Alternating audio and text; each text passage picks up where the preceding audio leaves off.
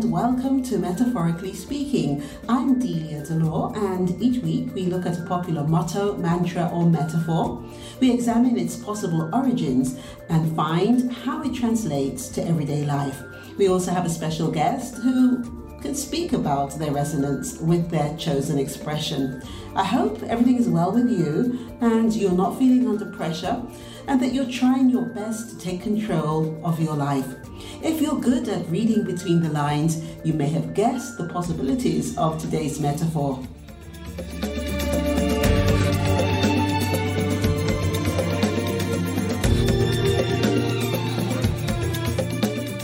Well, today we're looking at the metaphor under the thumb. Where did that phrase come from? What does it mean? And why do we use it? Stand by because our researcher and writer David McDade has really pulled all the stops out and my imagination went into full throttle. I hope it will for you too. Let's start with what is possibly the most disputed explanation of its origin We've all seen birds of prey, eagles, hawks, kestrels, harriers, owls, and so on. Perhaps you've even handled one and been amazed at how light they are, or how fast, or how sleek, or talented, or perhaps you might even think how cruel they seem.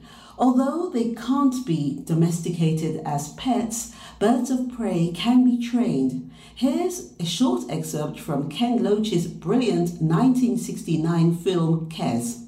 The accent is quite thick, but like all of his films, 100% genuine.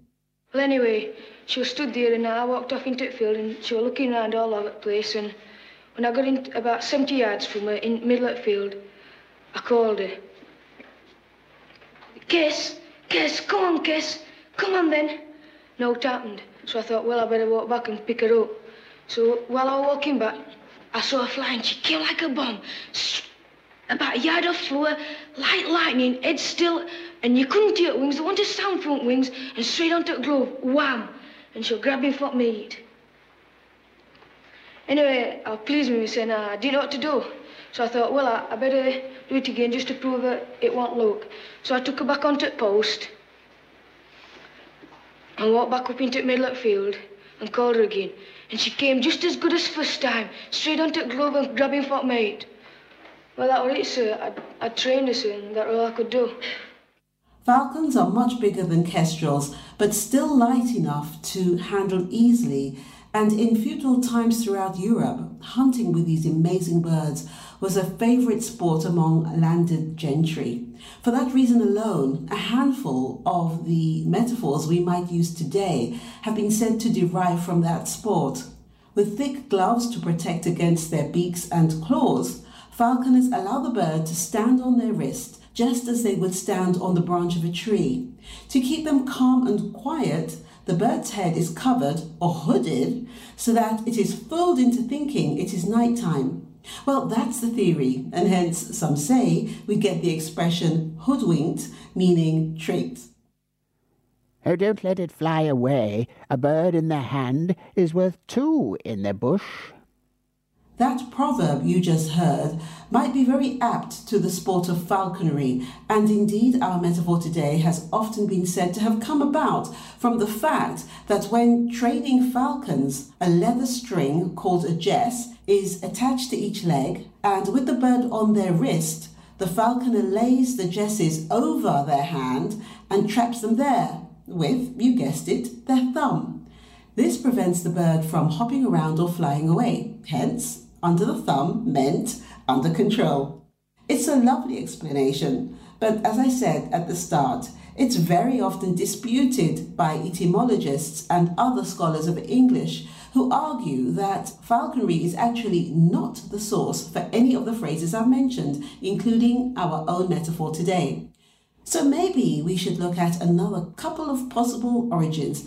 We'll never be absolutely sure, of course, but it's fun to explore. Let's start way back in time and with all the mythology surrounding the Roman gladiators. You do have a name. My name is Gladiator. How dare you show your back to me? Slave! will you remove your helmet and tell me your name?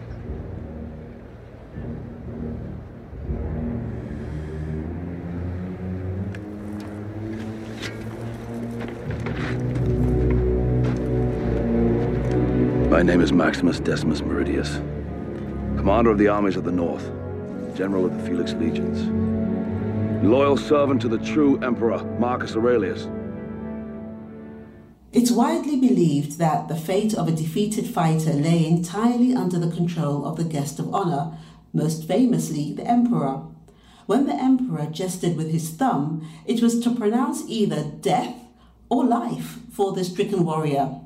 It may be from this that we got the expression thumbs up, and maybe even the gesture too. Perhaps under the thumb is also derived from this since it means under control. Why did Roman emperors use their thumbs?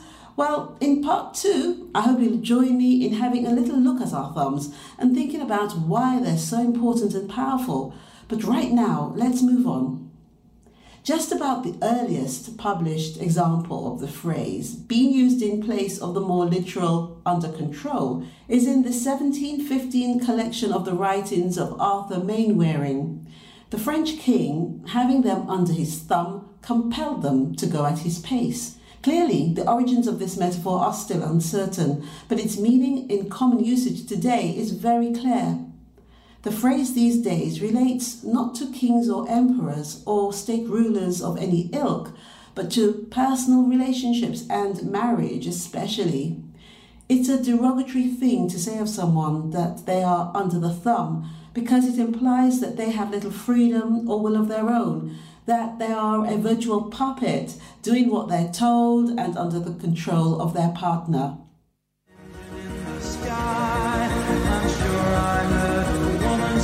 Jesus Christ.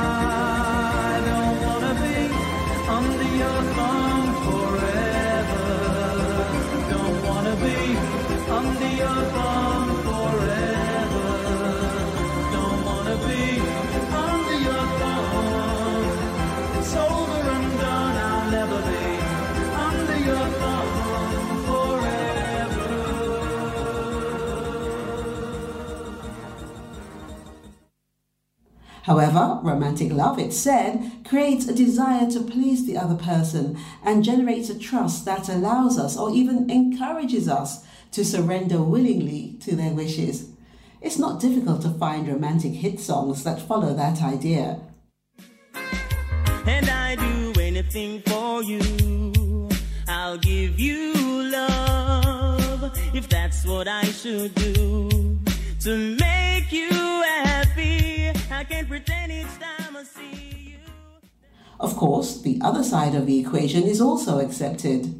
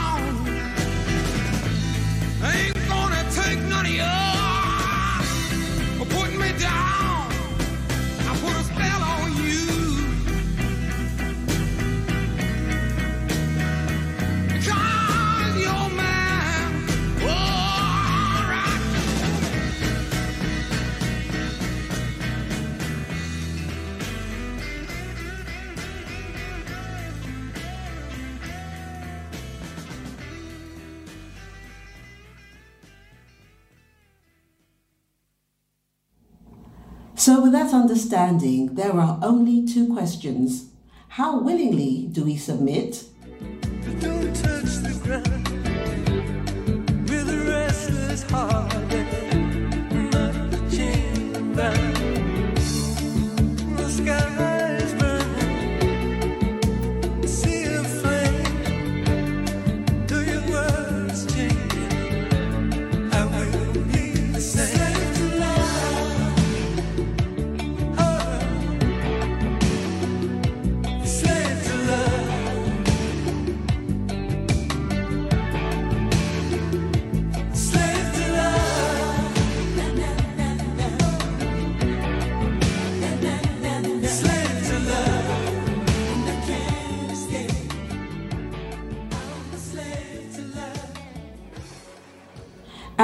By how much do we submit?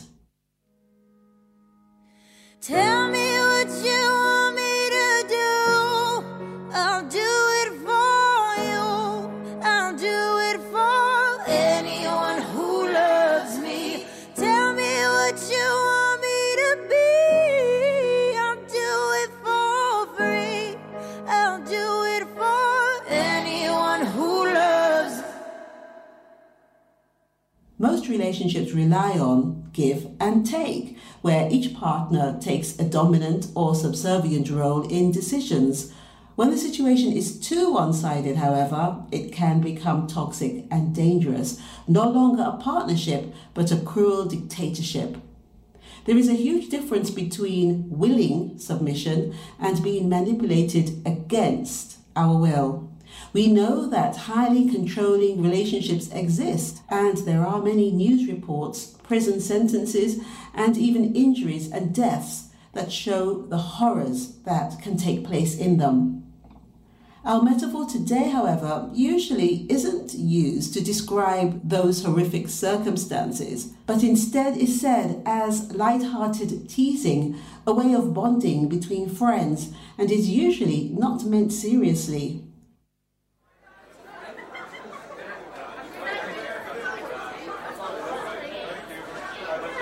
Hey, what time do you call this then, eh? You missed three rounds of drinks, mate.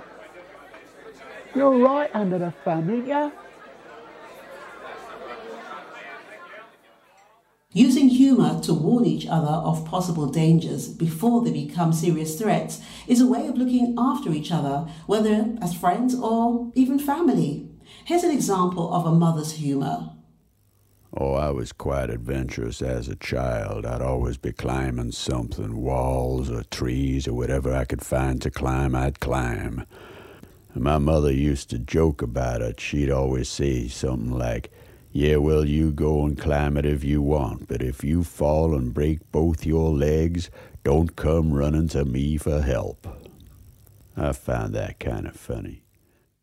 My guest today is Lois Elfman, an amazing freelance journalist and activist based in New York, whose articles cover a huge range of topics from sports reporting and fashion to crucial conversations about social justice along gender, race, and sexuality lines, and the barriers in higher education. I'm sure the phrase under the thumb will have great resonance for her. Welcome, Lois. Lois, thank you for joining us on Metaphorically Speaking. We are going to be talking about a metaphor that many people have used over and over again. And I think it's one of those metaphors that you make of it as you wish, really. So when you hear the metaphor under the thumb, what does that do for you? The first thing I thought of when you mentioned it is being under con- someone's control or being controlled. That, that was my first sort of association with that expression. And that can mean a lot of different things. It can be a personal thing, it can be a work thing. In my life, I sort of applied it to a work thing, which is many people feel they're under the thumb of their employer, and that can lead to being a more independent person and being entrepreneurial, which I have been. And then there are other implications.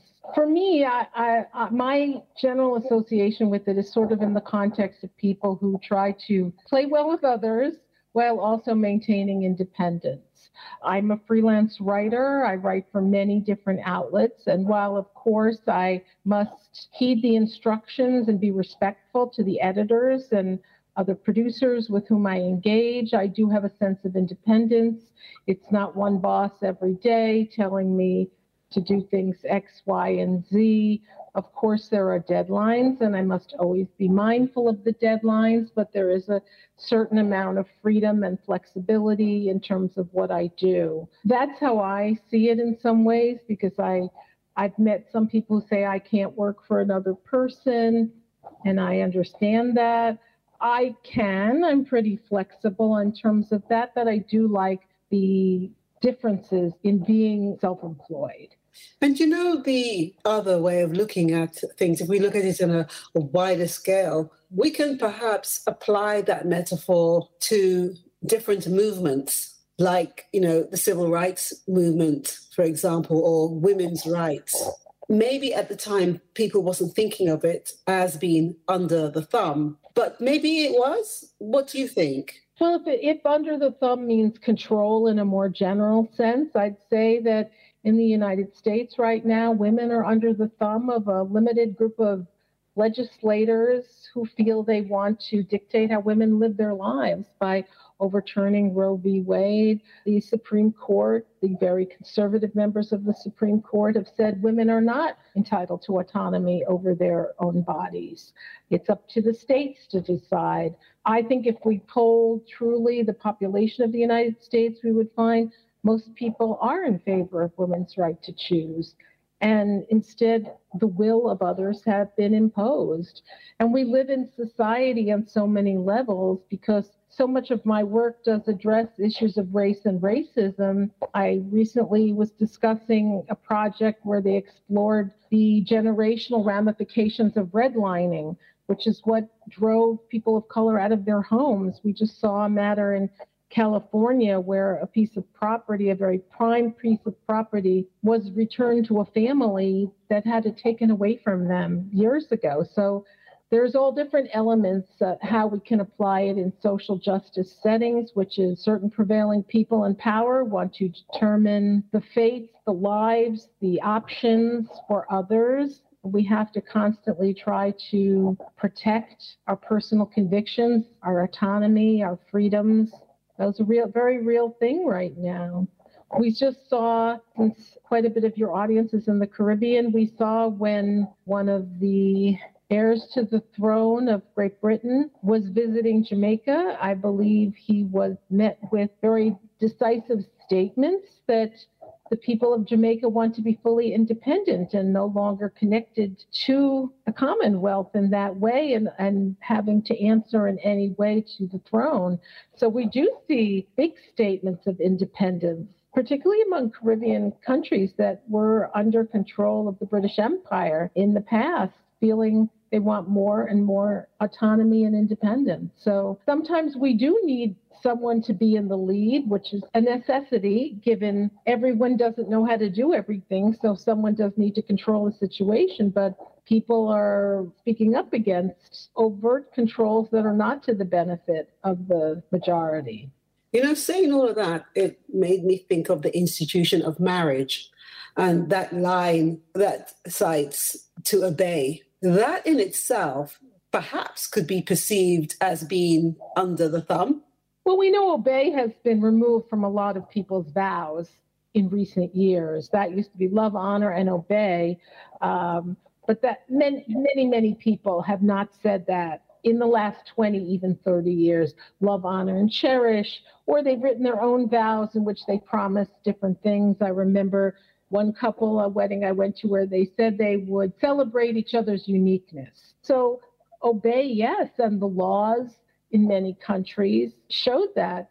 We just had a fascinating TV show, which was a collaboration between Home Box Office and I believe BBC, a British broadcasting outlet, for a show called Gentleman Jack, which portrayed this very unconventional woman in the early 19th century in England and how she rebelled against conventions and lived a very independent life. Yet you would see time and again where do their utmost to suppress her. Certainly, the laws in the United States, up till not that many years ago, a woman could not own a house on her own or establish her own credit. Everything was under a man people have redefined marriage. Certainly, we see a desire for legal marriage. There's many benefits that come with that in most countries, but exactly what you're promising in marriage, I think many modern day couples see that more as a partnership than like the helpmate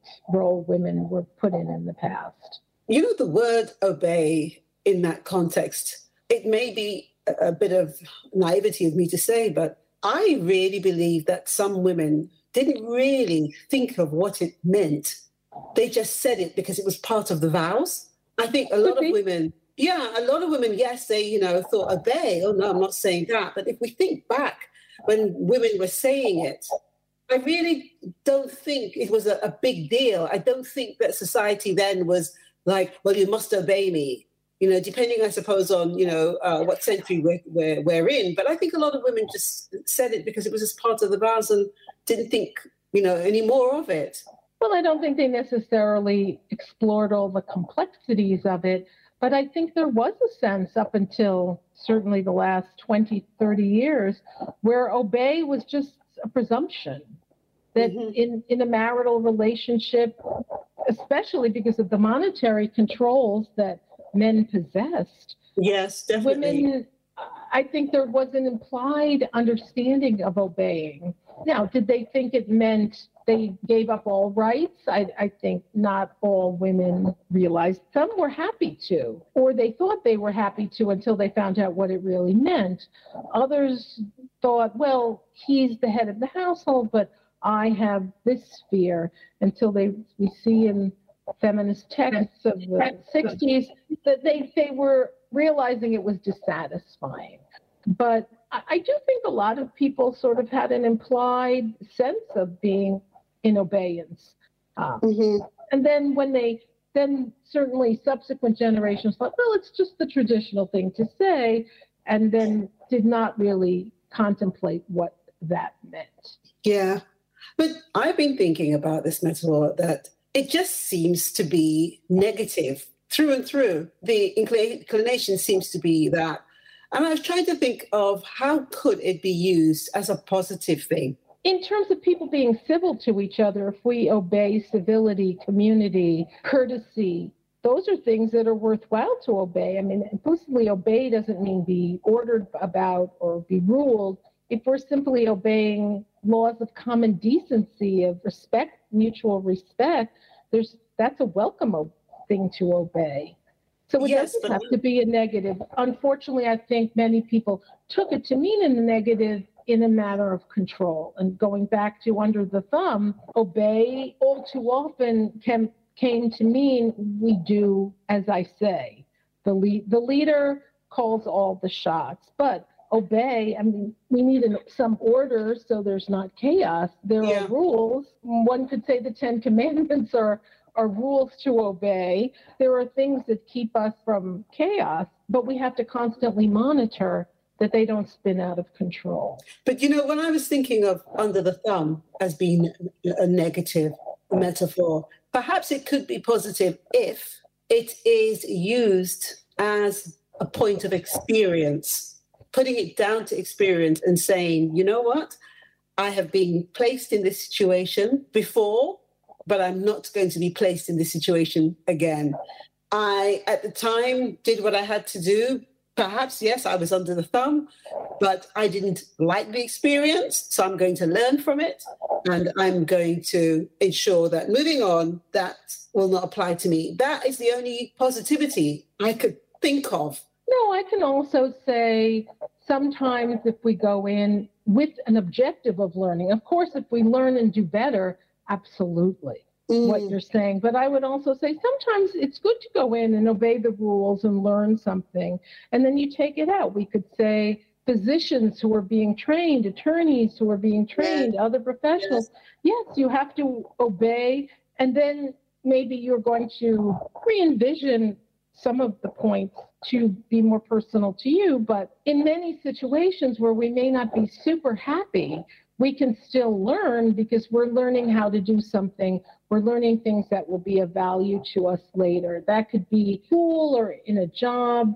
You have to sometimes try and find the positives in it. I read a book, a novel, a couple of years ago where someone was writing about her experience as a young attorney and all she did was speak so negatively about the partner at the law firm she worked under and, and how miserable everything was. And, and I thought, why didn't you try to learn something instead of just complaining that it didn't meet your your what you wanted in an idyllic way you could have said, What can I learn from this? What can I learn from this person? While they're not everything I love and adore, I can learn something about her work ethic, about what, how she sees the law, how she values what the law brings her into the world as a practicing attorney? What can I learn about being an attorney? And then I'm not going to stay here forever because this isn't really making me happy,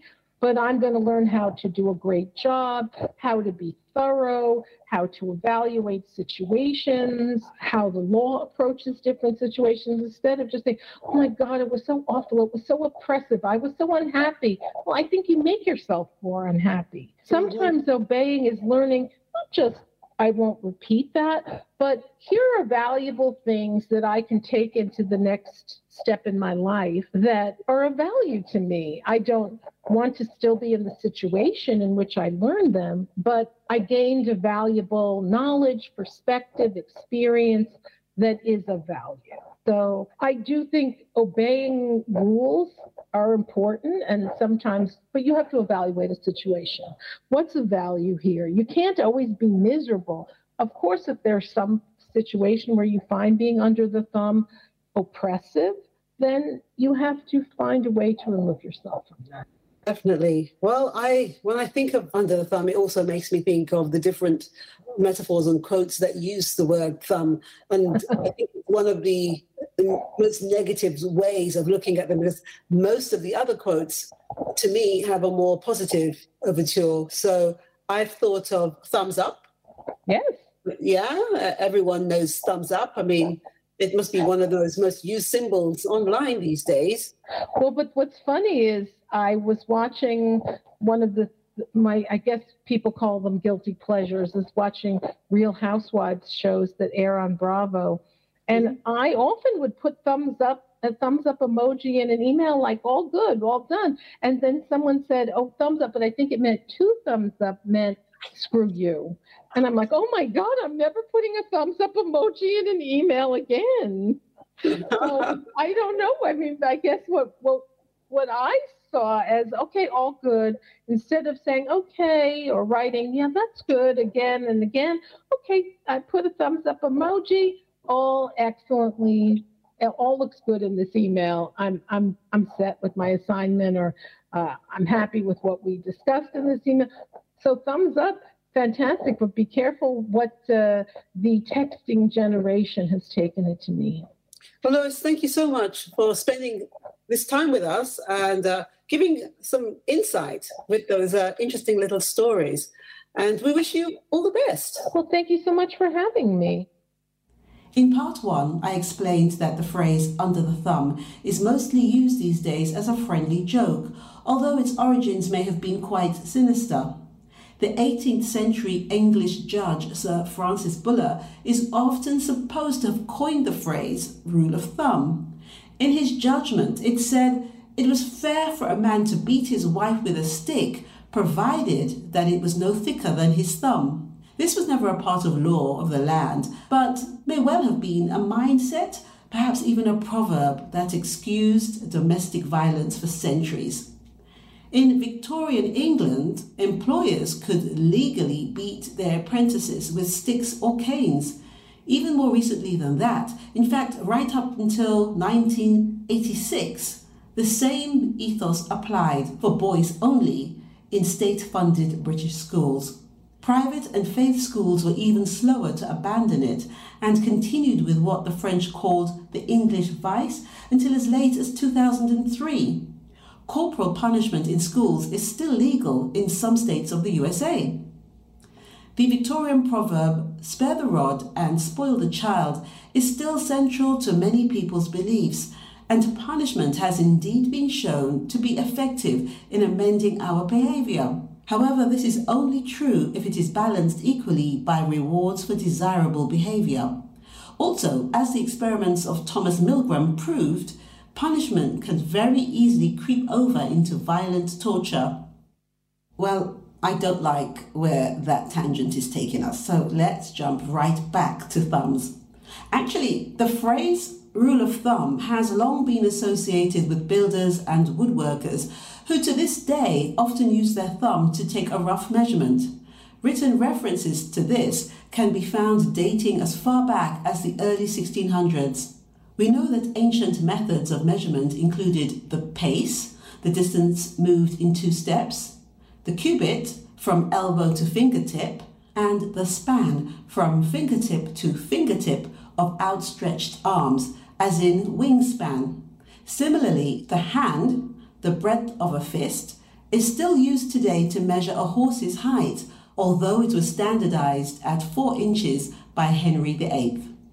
The distance from the tip of the thumb to the first knuckle is believed to have been the original form of the standardized inch. And in that way, since imperial measurements all descend from the basic inch, all the measurements could be said to be under the thumb, couldn't they? All right, Charlie. It's off by about two thumbs and a whisker this end. So bring your end up a bit. That's it, a bit more. Up an edge. Go on, another hair. Now, wait, wait. Just go back down just a nats, all right? Go on. Yes, we're in. That's lovely. That's a good job, that, Charlie. Time for a cup of tea, I think.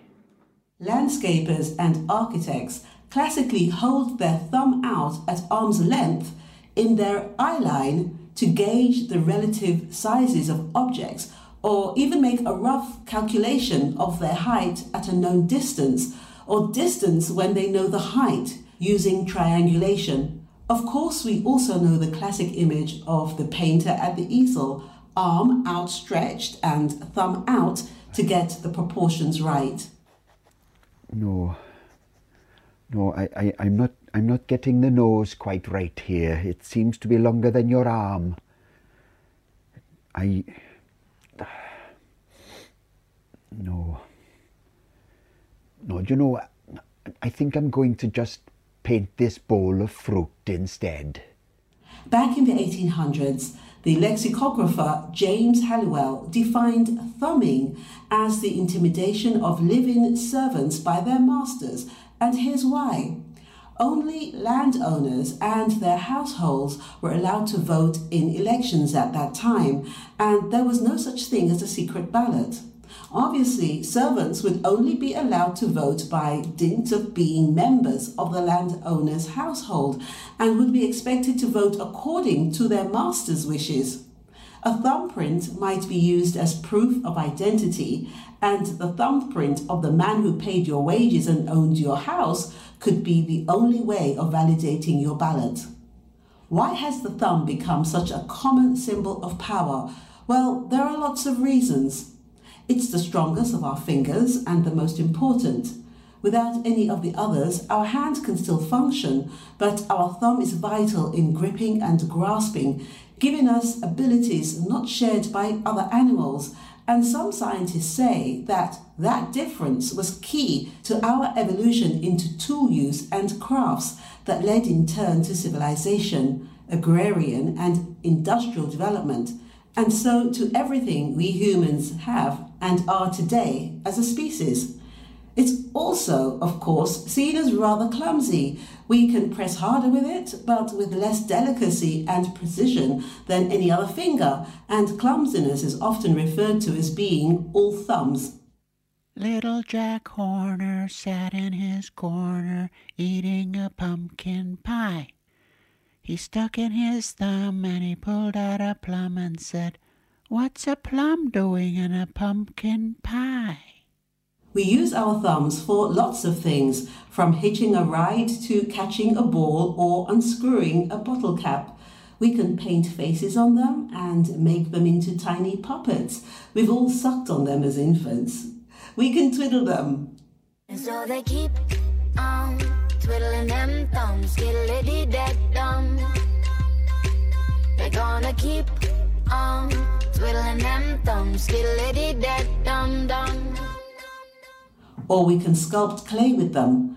And when it comes to being highly visible, nothing sticks out more than a sore thumb.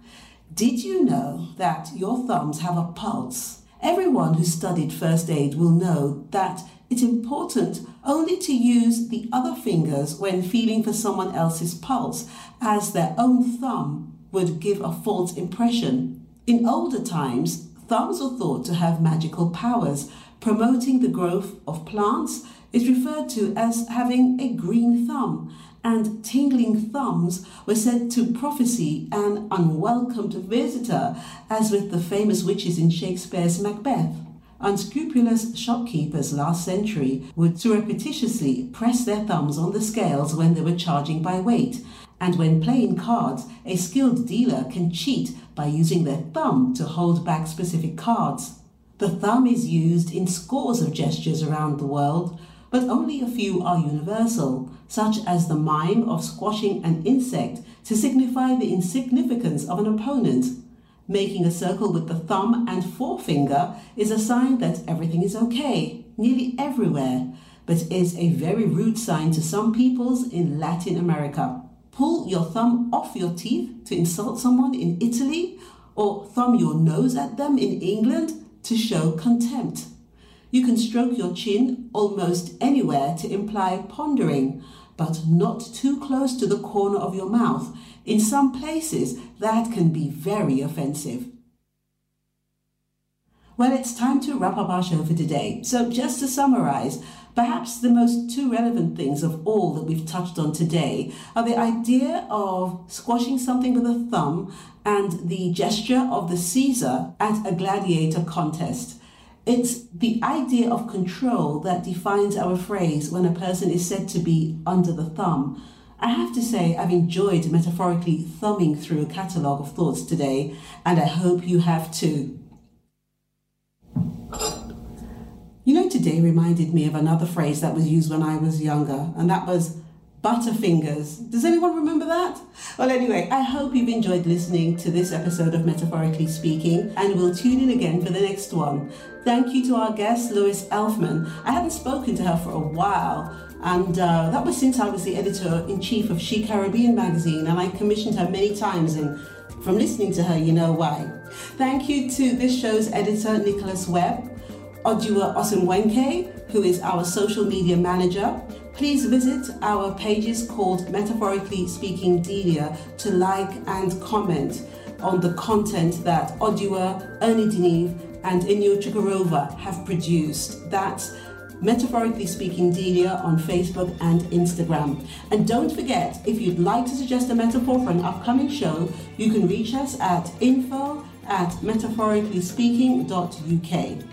We'd love you to share the show with your friends and feel free to leave a review on colourful.com or on our podcast, Metaphorically Speaking, which is on Apple, Spotify, and all the usual streaming platforms. Thank you to Jonathan Woods for managing our podcast platforms, and of course, a huge thank you for listening. We do depend on you to help us grow so we can produce the best content for you to enjoy. So please forward this to your friends. Don't forget to join us for another metaphor next week. I'm Delia Delore. Keep safe and goodbye until next time.